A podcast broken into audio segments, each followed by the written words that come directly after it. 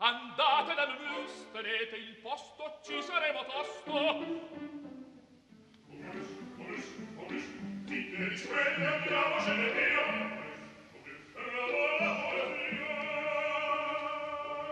Momus, il caffè dell'opera.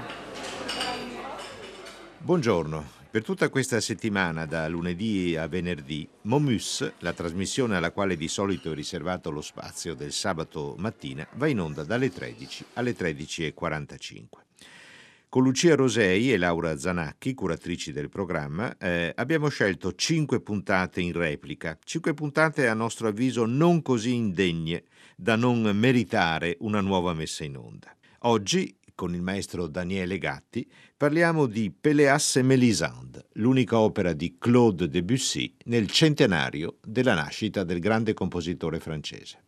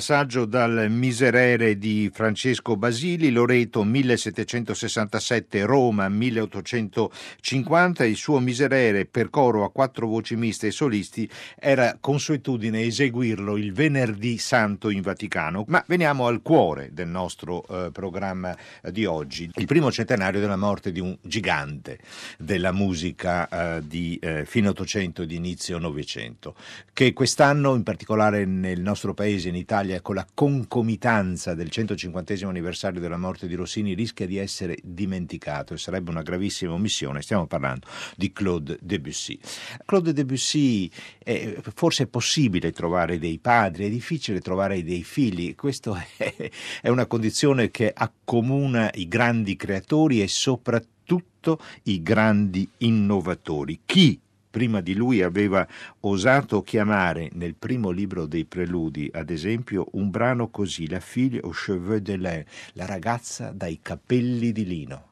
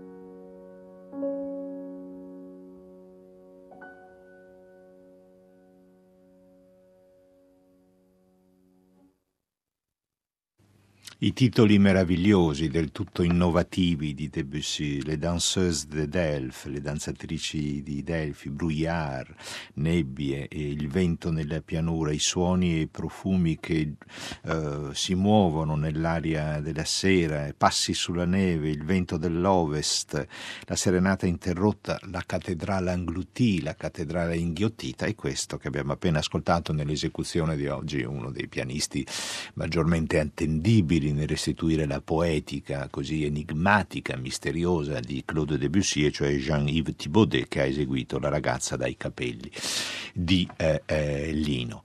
Eh, certamente la liquidità eh, quando si dice Debussy si pensa al suo suono liquido, si pensa all'acqua, si pensa alla nebbia, si pensa all'elemento marino. Debussy del mistero, scrive Janke Levice nel libro più bello dedicato al compositore francese, libro inconcepibile semplicemente senza il ricorso all'acqua che è anche un elemento dell'inconscio, un elemento amniotico, un elemento nel quale ci si inabissa, che non soltanto si sfiora in superficie ma nel quale appunto ci si può inabissare. Ma è soltanto questo, Debussy, è soltanto il mare, l'acqua, la liquidità. Bene, parte da questa riflessione eh, l'incontro che Lucia Rosei ha avuto con il maestro Daniele Gatti. Perché abbiamo scelto per raccontarci Debussy proprio il maestro Gatti? Eh, lui ha diretto pubblicato nel 2015 eh, una bellissima edizione del Peleas Melisande al Maggio Musicale Fiorentino, ne sta preparando una nuova che dirigerà ad Amsterdam, eh, città dove mm, molto cara, Maestro Gatti che è direttore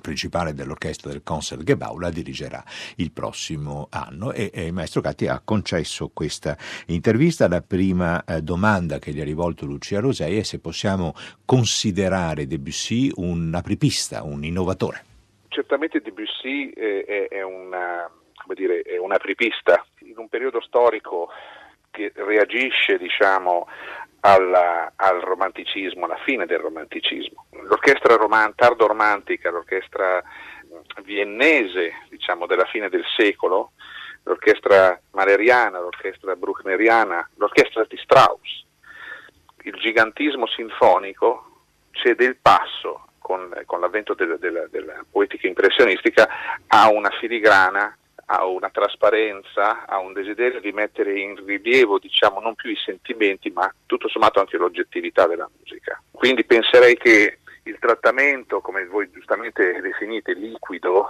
eh, flu, potremmo quasi dire, ma solo in alcuni casi, perché poi mi viene in mente per esempio, eh, mi vengono in mente alcune pagine della Mer, il terzo movimento di, della Mer piuttosto che la, il secondo movimento dei Nocturne.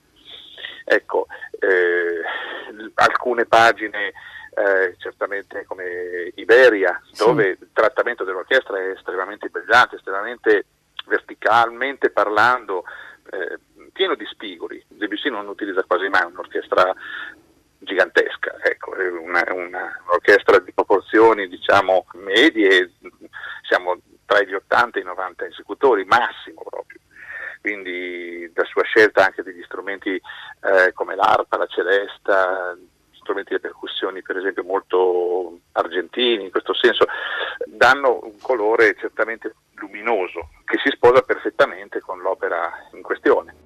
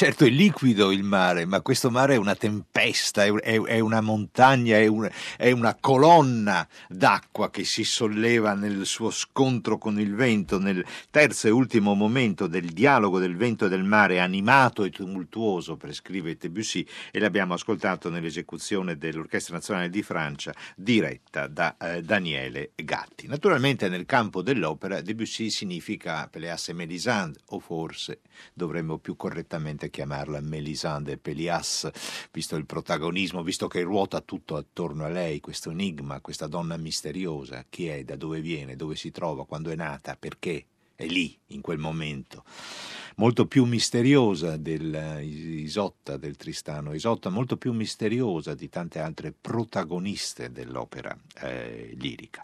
Eh, Debussy organizza questo suo lavoro in cinque atti, lega gli atti uno con l'altro attraverso degli interludi eh, sinfonici. L'opera debutta nel 1902 a Parigi, è l'unica grande testimonianza non certo della vocalità di Debussy che ha lasciato altre tracce magnifiche, ma del suo contributo alla storia del teatro musicale, dell'opera in musica. Il libretto è tratto da un dramma di Maurice Metterlink che in quegli stessi anni affascina anche un altro gigante del eh, Novecento, vivrà molto più a lungo di Debussy, ma già in quegli anni attivo, mi riferisco a Arnold eh, Schoenberg.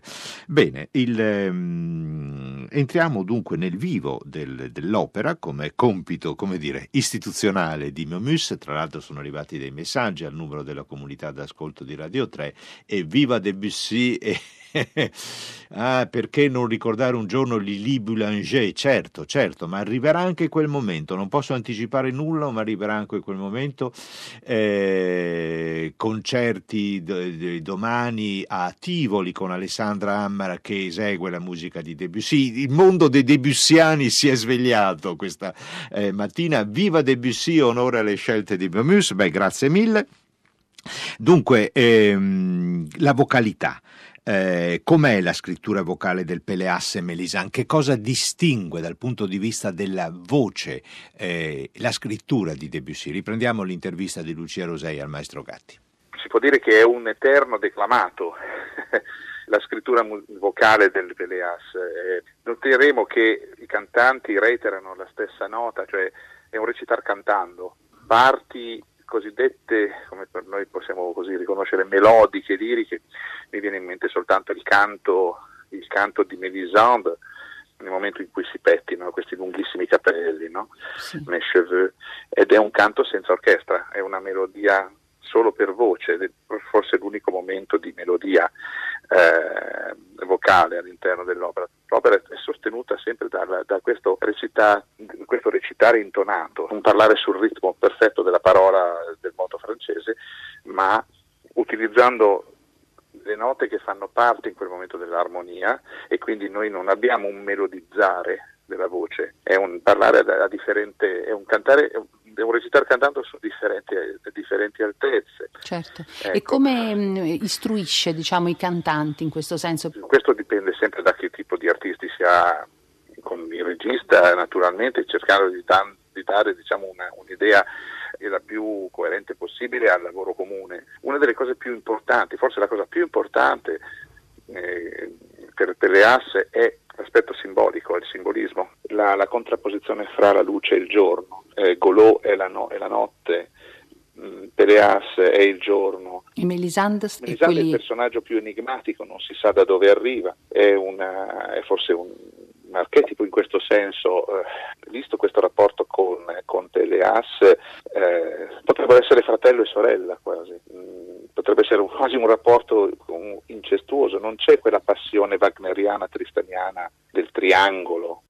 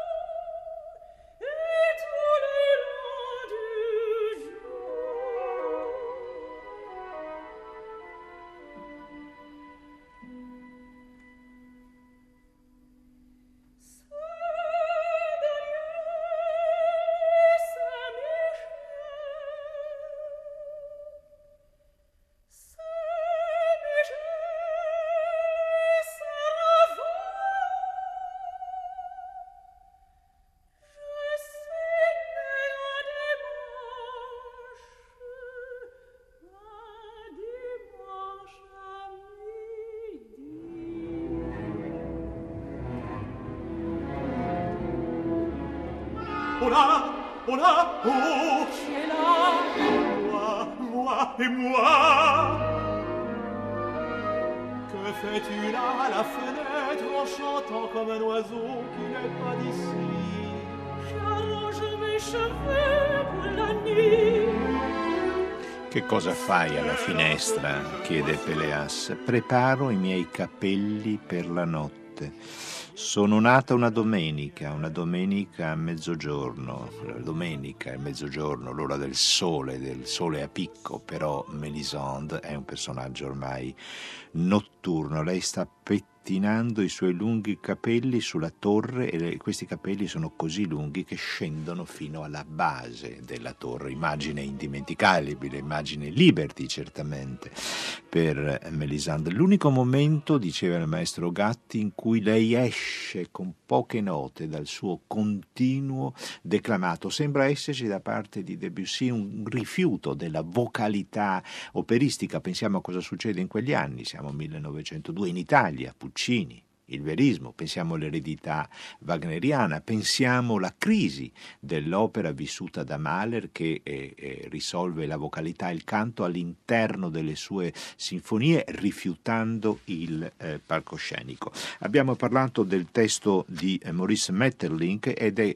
giusto precisare, ricordare che il testo viene quasi integralmente preso e portato nel libretto diritto d'opera, infatti eh, correttamente per il Peleas e Melisandro non si può parlare di libretto ma di testo, perché non c'è una rielaborazione librettistica come di consueto accade quando da un testo letterario o eh, nato per la scena teatrale si procede poi alla sua metamorfosi in libretto per l'opera. E abbiamo parlato di Wagner, eh, sappiamo il rapporto complesso di adesione, poi di distacco di Debussy rispetto a Wagner e naturalmente abbiamo chiesto al maestro eh, Daniele Gatti se può indicarci dei punti di contatto o no, di distanza tra lei, Melisande e Isotta. Il personaggio di Isotta è un personaggio attivo, un personaggio che vive di passioni, è un personaggio che nel primo atto ci racconta il dramma che, che, ha subito, il duplice dramma che ha subito,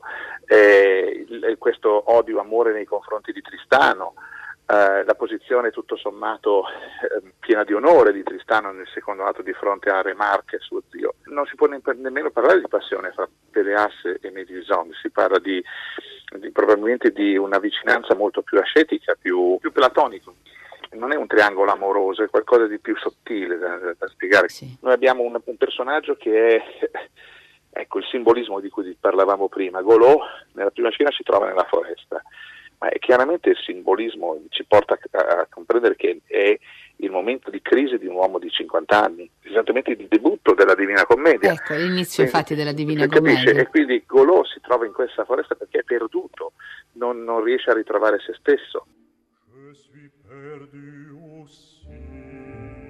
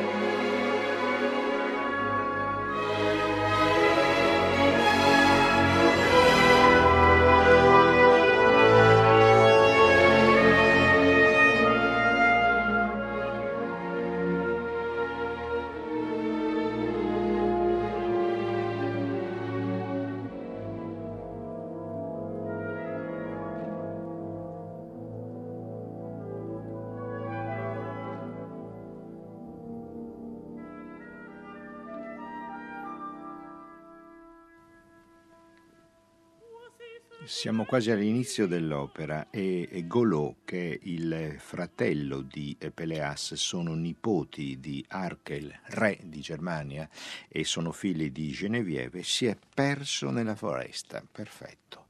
Perdersi nella foresta, quella foresta è una foresta reale, nello stesso tempo una foresta di simboli. Sono perso, non lo so, sono perso. E lì nella foresta incontra Melisande. Eh, Melisande è un po' come come Parsifal, non conosce bene il proprio passato. E qui Debussy ci dà un esempio della sua tecnica di narrazione perché fa ehm, seguire la constatazione dell'essersi perduto da parte di Golot da un interludio sinfonico che lo porterà poi a, a entrare ancora di più in quella foresta dove incontrerà Melisande per poi convincerla a uscire dalla foresta e portarla a farla conoscere a suo fratello Peleas e lì comincerà appunto il triangolo, il misterioso triangolo. Che edizione stiamo eh, ascoltando l'edizione diretta da Claudio Abbado con l'orchestra dei, Wiener, eh, dei Wiener Philharmoniker. Come Golò abbiamo ascoltato José Van Damme, mentre prima come Melisan Maria Ewing. Allora, eh, riprendiamo l'intervista di Lucia Rosei a Daniele Gatti, ma chi è il personaggio di Melisande? Lo possiamo definire per contrasto, cioè non è questo, non è quello, o ha una sua identità precisa? Un elemento di unione e divisione dei due fratelli. La storia di Melisande è per noi completamente oscura. Appare nella foresta, appare perché appare nella foresta? Appare in quel momento della vita di, di Golò. Poi come la interpreta Golò, la, la questione, Golò eh, ha un figlio, non c'è la madre. Cos'è Melisande per loro?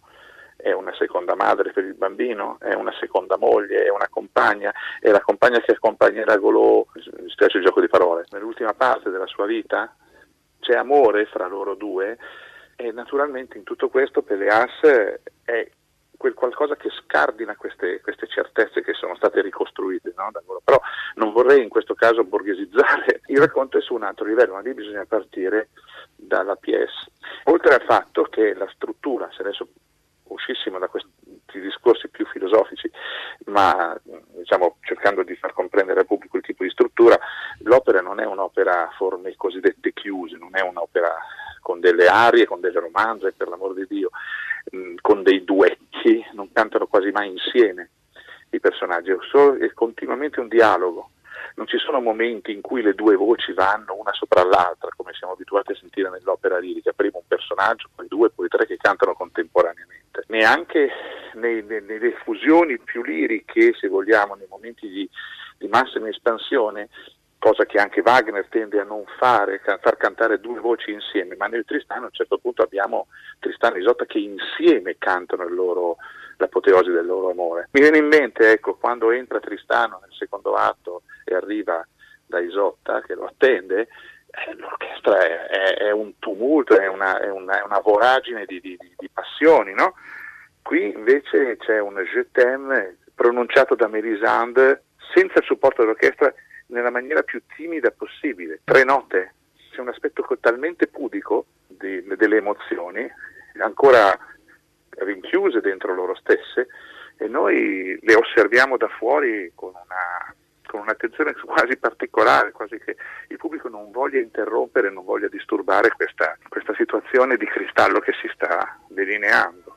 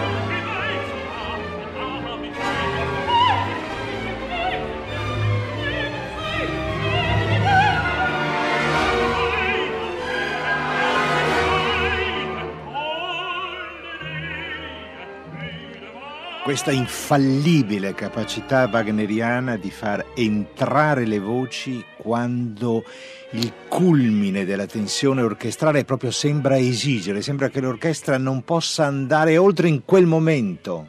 Penso all'inizio della Valchiria, ad esempio.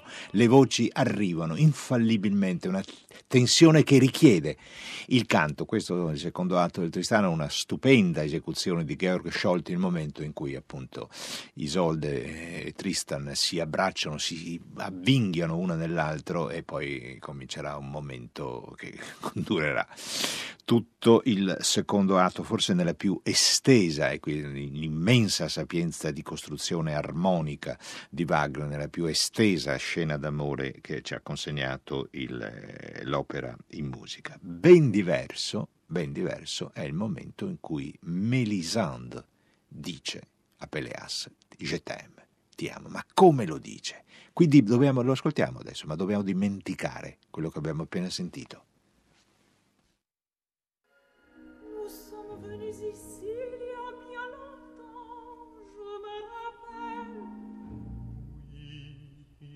de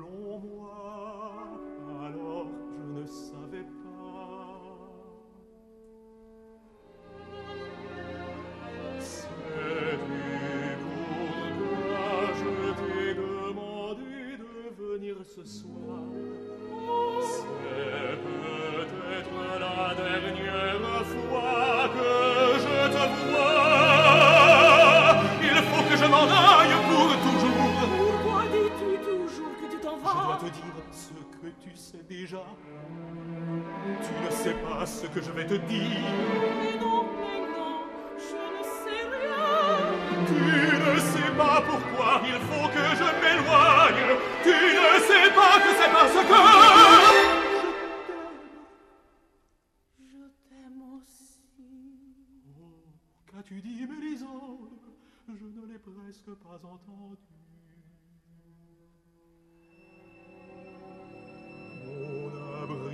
La glace avec des fers rougis. Tu dis cela d'une voix qui vient du bout du monde. Je ne t'ai presque pas entendu. Tu m'aimes, tu m'aimes aussi. Depuis quand m'aimes-tu? Depuis toujours, depuis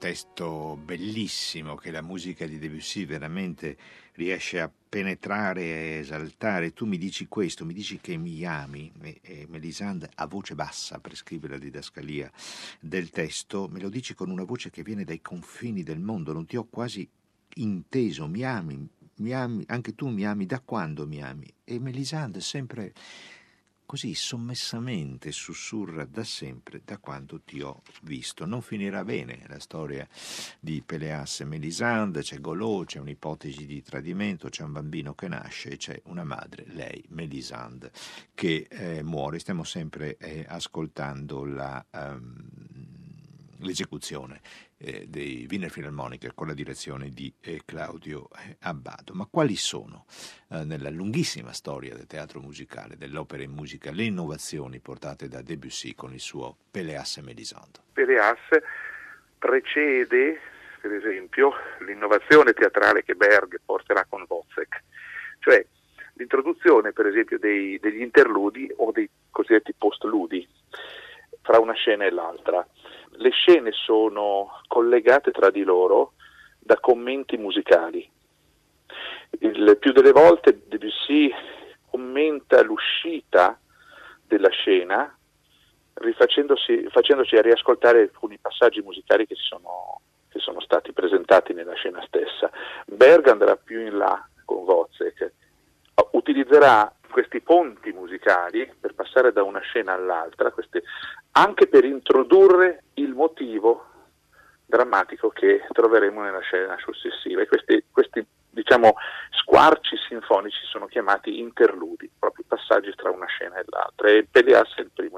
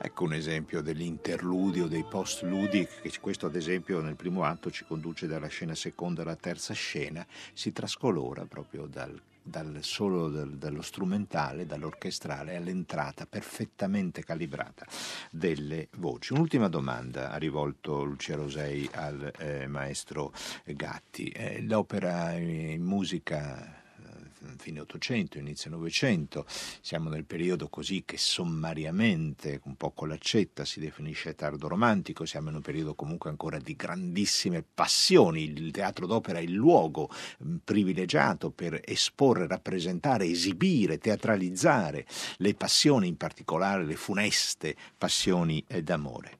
Ma questo con Debussy continua o finisce? Si potrebbe dire che con, con, con Debussy e con questo questo momento storico del secolo, del, nella prima parte del nuovo, del nuovo secolo, dal punto di vista del pensiero che cerca proprio nella musica la propria espressione, c'è il rifiuto della tendenza romantica a portare quindi in primo piano tutta l'interiorità dell'artista.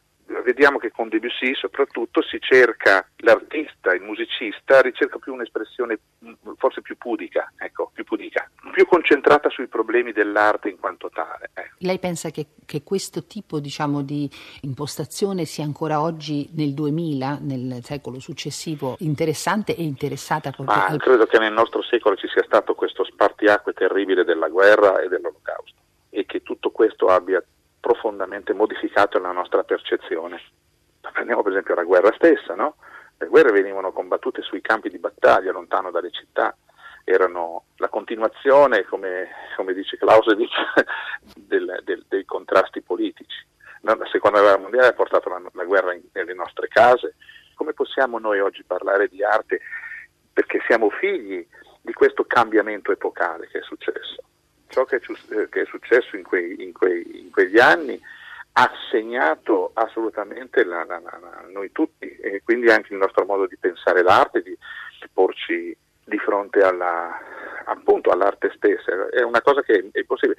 Osserviamo quindi quello che sono state le forme d'arte nel secolo scorso e nel, primi, e nel, nel, prima, nel primo terzo di secolo, ma non possiamo eh, tracciare una linea che, che, possa continuare. Infatti la musica a un certo punto ha preso e con, con la musica del secondo dopoguerra si è totalmente staccata da è, di quello che era il gusto del pubblico, no?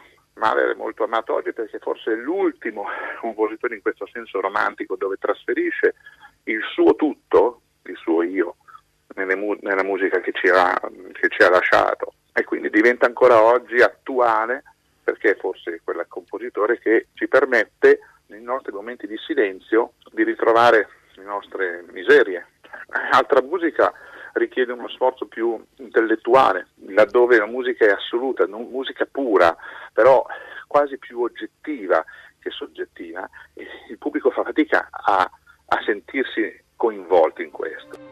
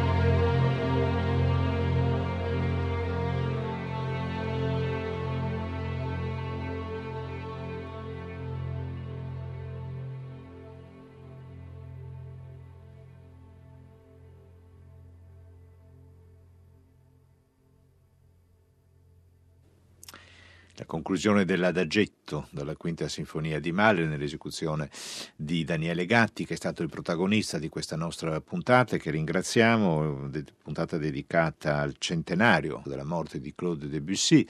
Stavo riflettendo, ascoltando l'adagetto, che c'è lo stesso senso di estenuazione in Mahler e in Debussy. In Mahler c'è qualcosa di diverso, però c'è il senso dell'angoscia per la fine di un mondo, il suo mondo, il mondo della Mitteleuropa nel quale è cresciuto, nel quale sta vivendo. In Debussy invece c'è di più l'attenzione per il mistero, l'inconscio, l'indicibile, quello che sta al di là. Si conclude così questa puntata di Momus dal nostro agile ma collaudato equipaggio. Appuntamento a domani, sempre alle ore 13.